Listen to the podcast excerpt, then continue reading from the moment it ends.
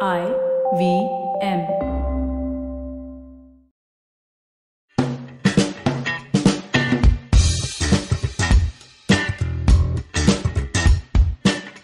Welcome to a new episode of IVM Likes. I am Sharanya, and today in the studio we have with us Naveen and Josh. Hello.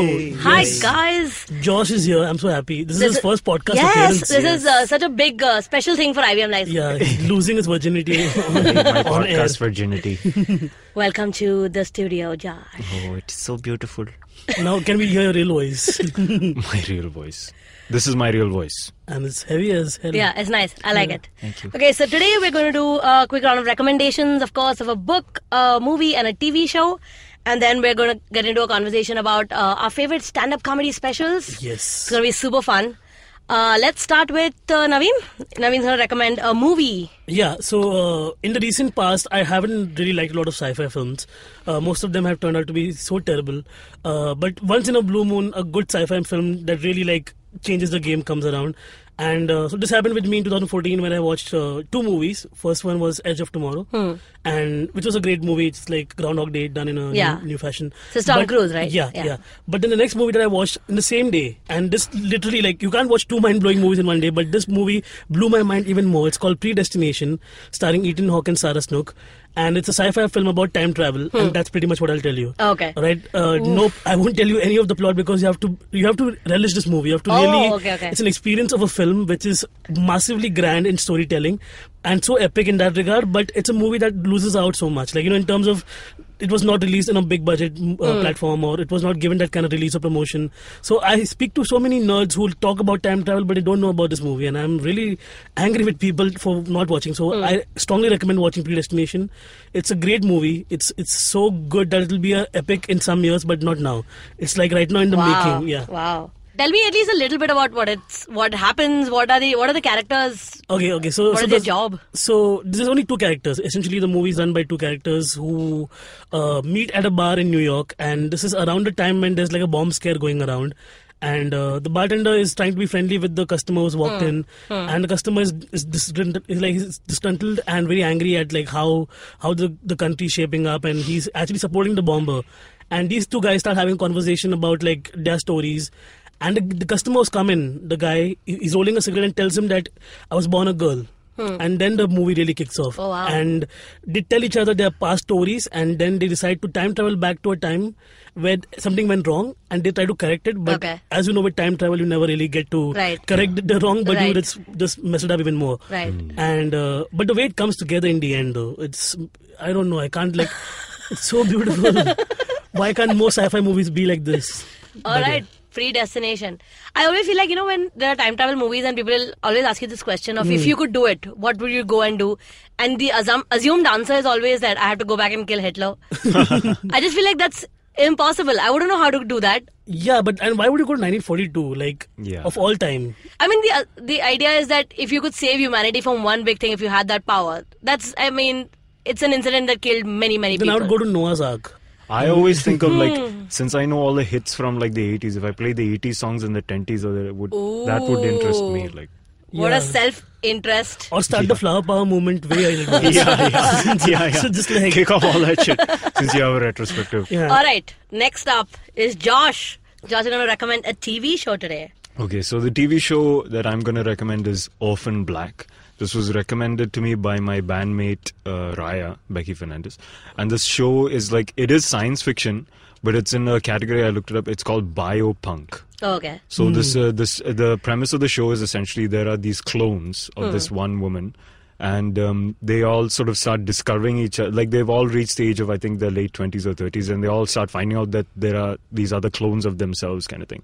And one of them dies. That's how the episode opens, and then it sort of deals with this kind of conspiracy of how these clones came about, what research was done. Wow. But they have, I know that they consult like uh, actual scientists who actually do cloning and all the bioethics that deal with it. Hmm. Hmm. So there's one one aspect is like the science sort of bio stuff, and the other is like the sort of sisterhood that starts building between the clones. And the clones are played by this woman Tatiana Maslany, Yeah. Hmm. and she plays like nine to ten different characters in the show. She's literally in every scene, man. And each se- there's currently four series out. The fifth season is coming out this Okay. uh, this year. but each season is like 10, e- uh, 10 episodes.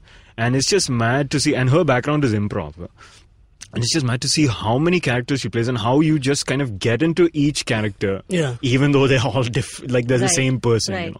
But she plays it so well. And that's improv 101 as well to imbibe Yeah. the character and Yeah. So Orphan Black is a horror thriller, right? So that's why. So horror, thriller, science fiction. okay. So it's it's got like this kind of murder mystery Hmm. uh, kind of thing, but also like what the conspiracy is, like what organization uh, like Right, approved of this. right. Because there's one side there are these Neolutions, which are like these sort of um, cultist, Hmm. scient- sort of Scientology type people, I guess. And then on the other side, you have the scientists who like you know who were involved in the project, and uh, you know there's some. Big But I like how a lot of new TV shows are doing this now, like merging Yeah. genres to create Yeah. something something le- It's really different. nice, Yeah. especially the science stuff, which I would never watch as, a, as an independent sci-fi whatever. Yeah, but yeah. as a thriller or in anything else, I really enjoy it. Even Dirk Gently for that matter. Yeah, he yeah. came in with like time travel and science, but also had humor. Comedy, Comedy yeah, and yeah, comedy, murder, and all that. All right, thank you, Josh.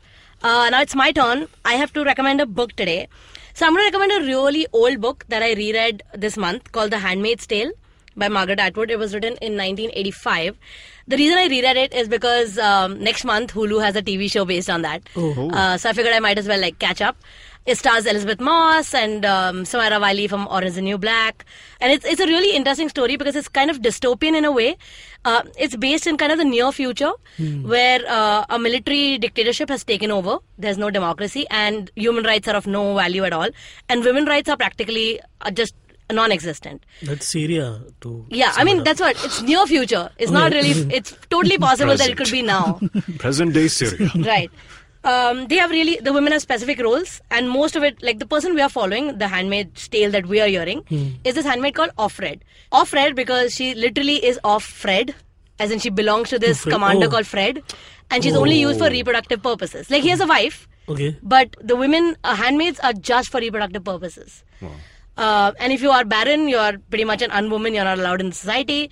Older women are marthas who run the domestic, uh, you know, houses and they take care of like the cooking and stuff. And we're following this girl called Offred, who basically is trying to deal with this life that she she used to live in the like in the 20th century. Hmm. She had a child, she had a job, she had a husband, she had a house, hmm. and all of that's taken away. And now they have to like adapt to this new future hmm. where they have no rights at all.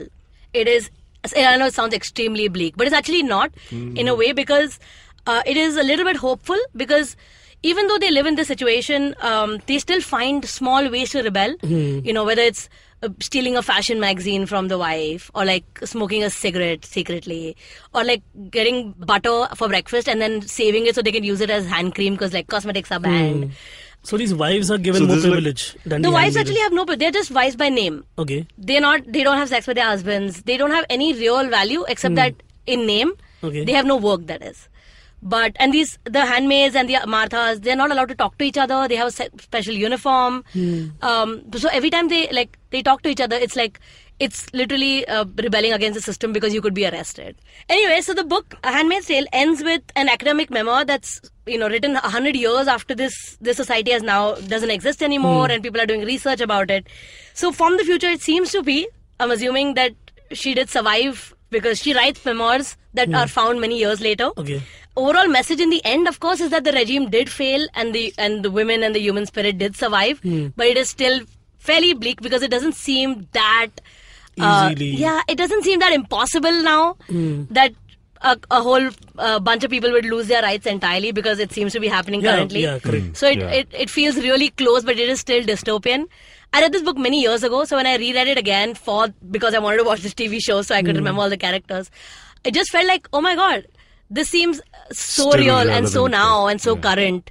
Uh, it's a great book. It's a really short book called The Handmaid's Tale by Margaret Atwood. It won the Booker Prize that year. At least I know now when shit goes sideways in our country. No, I want can, to read it. Like maintain a journal myself. So Definitely like, maintain a journal. somebody journal. find it. Anne Frank did it. This girl did it. So I'm like Tweet. tweet now. Maintain From- a tweet log. Yeah, for the world to see. Sometimes, like I feel like the in, like just tweeting or like putting out photos of your own life is such an act of like strength and rebellion. Rebellion, like I can care about myself and it's fine. I don't care about. Yeah. I, I still have the right to say this. Yeah. Correct. Which is very nice. Even a No, but selfie is like just a Yeah. expression of myself. Yeah, being it's like, really nice. I enjoy my face, so I put it out. Such Don't a like- validation. Yeah. and it's a um, good it's a good record also man like you know how you get those facebook memory things Yeah. Mm, so yeah. it's just you don't you forget all the stuff you've Yeah, done like four yeah. years That's ago true, so that's true. it's interesting I, th- I think about this a lot sometimes when I look at like my old photo Hmm. uh, folders to like organize or delete something. I've taken so many selfies, but I just feel like this is so nice. I really liked how I looked at that day. I Yeah, really yeah. enjoyed my face Yeah. and my body, and it's nice. And there's a tangible memory attached to Yeah, that it's photo, quite so nice. it's, it's always a good thing. and honestly self portraits have been there for so people who are doing it just took forever Yeah, that's yeah. all Correct. But Yeah. the thing is, is, the selfie culture is kind of considered vain, yeah but that's but it's actually not. I That's feel like that's such an yeah, empowering the thing kings to just would do like. it, and now the plebeians can also do. So the kings are angry. Like, how can they also get the That's portraits? right. we got a class right. war on our hands man she All right, so Josh recommended um, Off, Orphan Black. Black, yeah. Naveen has recommended Predestination. And I'm recommending The Handmaid's Tale. Let's take a quick break and come back, and when we'll discuss our favorite stand-up comedy specials.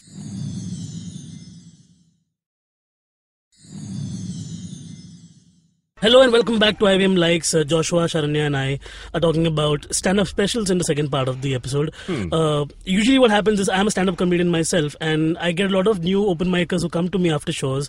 They ask me like, "What should I watch? What should I watch in comedy?" And I'm and I'm like curious as to what they have already watched, and I ask them, "What have you watched?" And they tell me about a bunch of Indian stand-up comedy specials, and uh, I think that's not fair for an aspiring stand-up comic or for anybody in general to get a gist of what comedy is about Yeah. and what it's like. You have to really go out there and watch the talent out there, like you know, Yeah. because UK and US and Australia have been producing comics left and center for many years now, and there's some great names out there that we miss out on. George Carlin, you say Wanda Sykes, Eddie Murphy, uh, Jim Jefferies, then you say Bill Burr, you say dang Yeah. Just take- so many good ones I know, there's yeah, so many. so many Stand-up comedy is such a nice evolving culture Yeah. that's like just gets better and better. Yeah. Yeah, really so uh, so now we're going to talk about our favorite stand-up specials. Yes. We'll do one that we recently watched and one of all time that we really enjoy. Sure. So let's go with you, Sharanya. Oh me, I don't think I have an all-time favorite actually. Hmm. I don't think I've uh, like I've always watched stand-up, but I've never been a follower of like stand-up specials till I think I had the access to do it. Hmm. yeah, yeah. Uh, I think the first that I remember actually being excited about release was Louis C.K.'s Live from the Beacon Theatre, which is such a great stand-up set. Uh, but in the past couple of months, I watched a few that I really loved. Uh, one of them is John Mulaney's Comeback Kid, Oh, yeah. which I really enjoyed and that was so funny. Also, another one that I that I was obsessed with last year is Bo Burnham's Happy. Yeah. Uh, it's a musical set that you he can't does. not like Bo Burnham. It is so good, so and it's one of those really. It's kind of again really sad but really funny specials. Mm-hmm. Uh, he sings a lot of songs in it. Uh, some songs are so deep. I'm just I'm always caught off guard when comedy gets too deep, even though I know that um, that is the that's kind of the base of what comedy is. That's human True. conditions, and but I'm always like every time somebody some comedian does like this really funny bit, and then there's some really deep. Amazing Insightful, yeah. insight. I'm just Yeah. like, wow, that's right. Yeah, man, and that's what Uh, I admire Bo Burnham for that matter because, yeah. like, you see musical acts, you see comedy acts, and then this guy's combining them and then taking the dark side of the comedy Yeah. as well, and he's multitasking so beautifully. If you don't want to watch the whole special, I recommend at least watching his Kanye rant song. Yeah. It is one of the most like the use of light and sound and just him singing is so beautiful. Kanye would approve. yeah, yeah, definitely. In fact, like when the stand-up set came out, Hmm. if you went to Bo Burnham's website, it opened with just like one question: Are you happy? You could say yes or no. And I just felt like this is too difficult a question. I cannot answer this. Um, another one that I really enjoyed that I watched uh, recently is Neal Brennan's Three Mics. I thought initially I thought it was a little gimmicky the idea of it because it uh, he own, he has three mics on stage. One is for one-liners, one is for um, his stand-up set, and one is for just deep emotional conversations. The one-liners are okay, the stand-up is okay, but that deep stuff is really good. The emotional stuff is really good. He talks about his dad and his family, and it's genuinely like he switches so fast between the three that it's uh, it catches you off guard, but it's also really really good. Um, and I just finished watching last night Mike Birbiglia's new comedy set Oh, yeah. called uh, "Thank God for Jokes." I love the- I love the also really poster as well. Yeah, Very it's really good. I think if I'm following comedy and if I'm following um, comedy movies, I really follow Mike Birbiglia because he does so many. There are comedy insightful special ones. Yeah, like his movies are all about comedy. Yeah, and he made like a good movie on stand-up as well as, As on improv, improv. yeah. Sleepwalk with Me, right, is the stand-up one. And then there's Don't Think Twice for the Don't think twice yeah. is the one with improv, which is really nice about how an improv group breaks up when one of them gets too successful. Uh, just nice insights into comedians and comedy. Josh is nicely looking at me like a smug face. Yeah. Like, yeah, I you're, feel you're, like you're- his, his biography is coming. yeah, I have arrived, Josh. yeah, here it comes. All right, okay, Josh, tell us what you like, man. So recent uh, stand-up comedy show I saw was Ali Wong. Mm. A friend had come over, one of uh, again Becky's friends, but she was talking about. Um, uh, I can't remember. It was something about not being able to differentiate between homeless people and hipsters. Like, there was some really good bits. there. And she's pregnant throughout the set. right? Yeah, she's yeah. pregnant. She talks about Yeah. like having to have this baby in her stomach and blah, yeah blah. It's Yeah. really it's really crazy all time i would say there are two stand-up specials i can think of one is the there's this bill bailey special called part troll that was actually i think the first stand-up special i really Did you watched remember? and um, it was just amazing because it had you know it had uh, he had the big screen behind him he had the music Yeah. and then the surrealism and all that and it was just like i'd never seen anything like Yeah. that and it was like a full-on show you know Yeah. so it's like a one-man music show, and he was also doing. There was a lot of political stuff because at the at the time Bush was president, so Hmm. that was also interesting to see how he mixed that in. Bill Bailey is very insightful Yeah. and like Yeah. again like like Bo Burnham Yeah. combines music and theatrical effects. too. And a lot of satire, and Yeah. all Yeah, you yeah. like he really takes a poke at like a whole range of issues as well. I remember he was poking fun also at this uh, supermarket chain called Argos, Hmm. where you where you where they, it's a place where you go look through a catalog, you pick what you want, and then they bring it on. Like, yeah, yeah, it's so weird. That and the other stand-up special I can think of is the this one you know the Richard Pryor live in concert. yeah, Yeah, yeah, I've seen that that's one. that's a famous one. That's Yeah, a, yeah, that's that's, really like good too. that's definitely That's a- him at the, the the peak of his career. Yeah. But definitely the, that one inappropriate joke in that thing is the one about the Chinese man stuttering. Yeah, yeah, that's the. Like that is but the you know how many for comics in India have become famous by copying material from that set? Really? It's not even funny. I, I'm would- I would sure, drop I'm like sure. five names right now. I'm I sure. had but no I idea. won't. Uh, Bill Burr someone who's really an inspirational comic because he's outspoken. He, but if he brings ideas, he backs it up with Mm. credible humor. And uh, so his new special "Walk Your Way Out" is a classic example of how he reinvents himself again for the new special. It came out right before the elections, like Mm. right around the elections. Actually, he recorded before the election. He didn't know what's going to happen, Trump or Hillary. He's like, Yeah. them both. Got both shit people like he's just screaming at how Hillary is shit and Trump is shit. And he's like we're, we're situation and he's screaming and he's angry and it's, it's classic Bill Burr. There's an entire bit that he does about how like he's figured out how to deal with overpopulation. Hmm. He's like just sing the cruise liners. Like look at the kind of people. like look at the people who are going on cruise liners. Those people are not in a hurry to go anywhere. just kill them by the millions, and then we have a balance. It's, like, this guy has no rush to make decisions in his life. He has no like flight to catch or anything. He's got That's a cruise. He's liner. got a That's true. He's he's already reached like the most relaxing possibility Yeah. of life. Yeah, he's So- not doing. He's not being productive. Uh, not being a productive. Yeah, Yeah, so yeah. things that he can say can be jarring, but also like really Yeah. beautifully put together. Hmm. Uh, Bill Burr is someone, and and I'm so angry because of the fact that people just knew him after Breaking Bad. You know, Yeah. like he was on Breaking Bad, and that's how people promoted him when he came to India. Yeah. Oh, Like, you've seen him on Breaking Bad, now see him Yeah. live. No, watch his stand-up comedy first, and then That's see him true. live. That's true. Tell me something. As a um, stand-up comedian, Hmm. Do you prefer sets that are literally just one guy, spotlight on me, here's my mic, or do you like ones that have like you know sketches and like have like pre-videos and like a little? No, I was actually going to bring this up, and because we were talking about Bill Bailey and Bo Yeah. Burnham, who have musical Yeah. instruments and, and lights and theatric and Yeah. yeah, it's fairly heavy production. But Yeah. I personally just want a spotlight effect. I think for one reason, basically being that every art form has its own uh, logistical, you know, yeah. advantages. Like you know, if you have music, you can play something, and Yeah. then the audience is marveling at the fact that you're playing a guitar so beautifully. Yeah.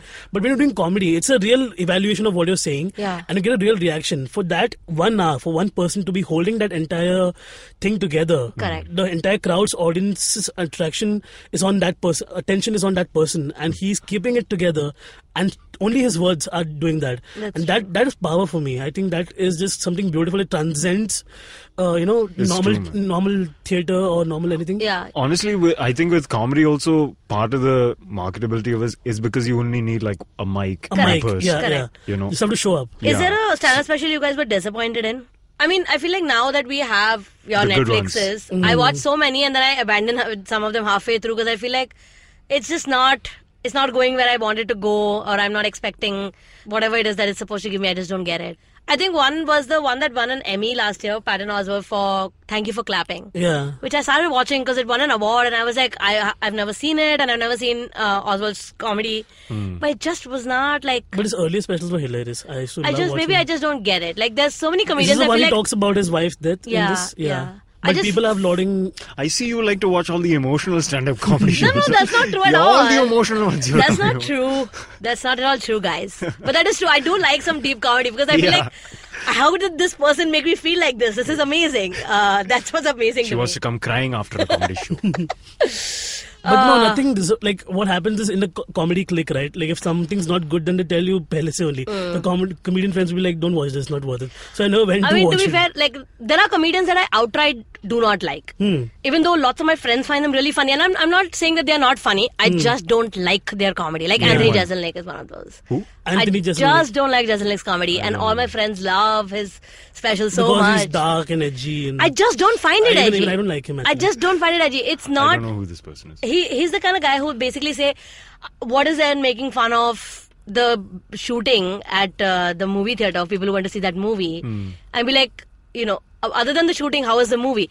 And when people call him out on that, he'll just be like. Uh, well, those people shouldn't be on Twitter right now anyway. Hmm. Some bullshit like that. And it's like, why? You could just keep your mouth shut, no? For two minutes. He sounds like a troll. yeah, Yeah, he does. His comedy is kind of like troll comedy. yeah, Yeah. He's, he's suave looking, he's smart, thin, Caucasian, so you Yeah. can say. But anyways, we- who are we to judge? Yeah, that's true. But it's interesting troll comedy because do you think Billy Eichner is a troll comedian? No, No, no, his, no. his original is he's got his own voice. He's but got that's a the very thing. But he's a something that's good really troll special. comedian, I would say. yeah, but then He, he kind of trolls he people. entertains like Yeah, it's not. Because I feel like it's not- Graham Norton can be a bit of a troll. See, it's not sometimes. trolling to be mean. It's Yeah, not trolling to it's be not trolling insensitive. to It's be- just trolling to be really cheeky about He's, something, he's which the is fine. character is playing a game. That's all it is. I think. I yeah. I don't think they're the same level of trolls. Like if you see him next to Conan, now you'll realize how much mellower he is because he lets Conan have the spotlight, right? Hmm. He's that kind of comedian who won't interfere in your thing, but when he's running the show, if He's he's running on the streets, he's actually full running, on, It's like- full on out there. Hmm. Uh. All right, that was our episode of IVM likes. I hope you guys had uh, fun. Thank you, Naveen and Josh. Thank you, Sharanya. that was that- great. I'm, I'm glad you, I'm glad you enjoyed it. Jo- if you guys have any uh, stand-up comedy specials that you want to recommend to us, please find us on Facebook, Twitter, and Instagram. We are IVM Podcast, and we'll see you next week.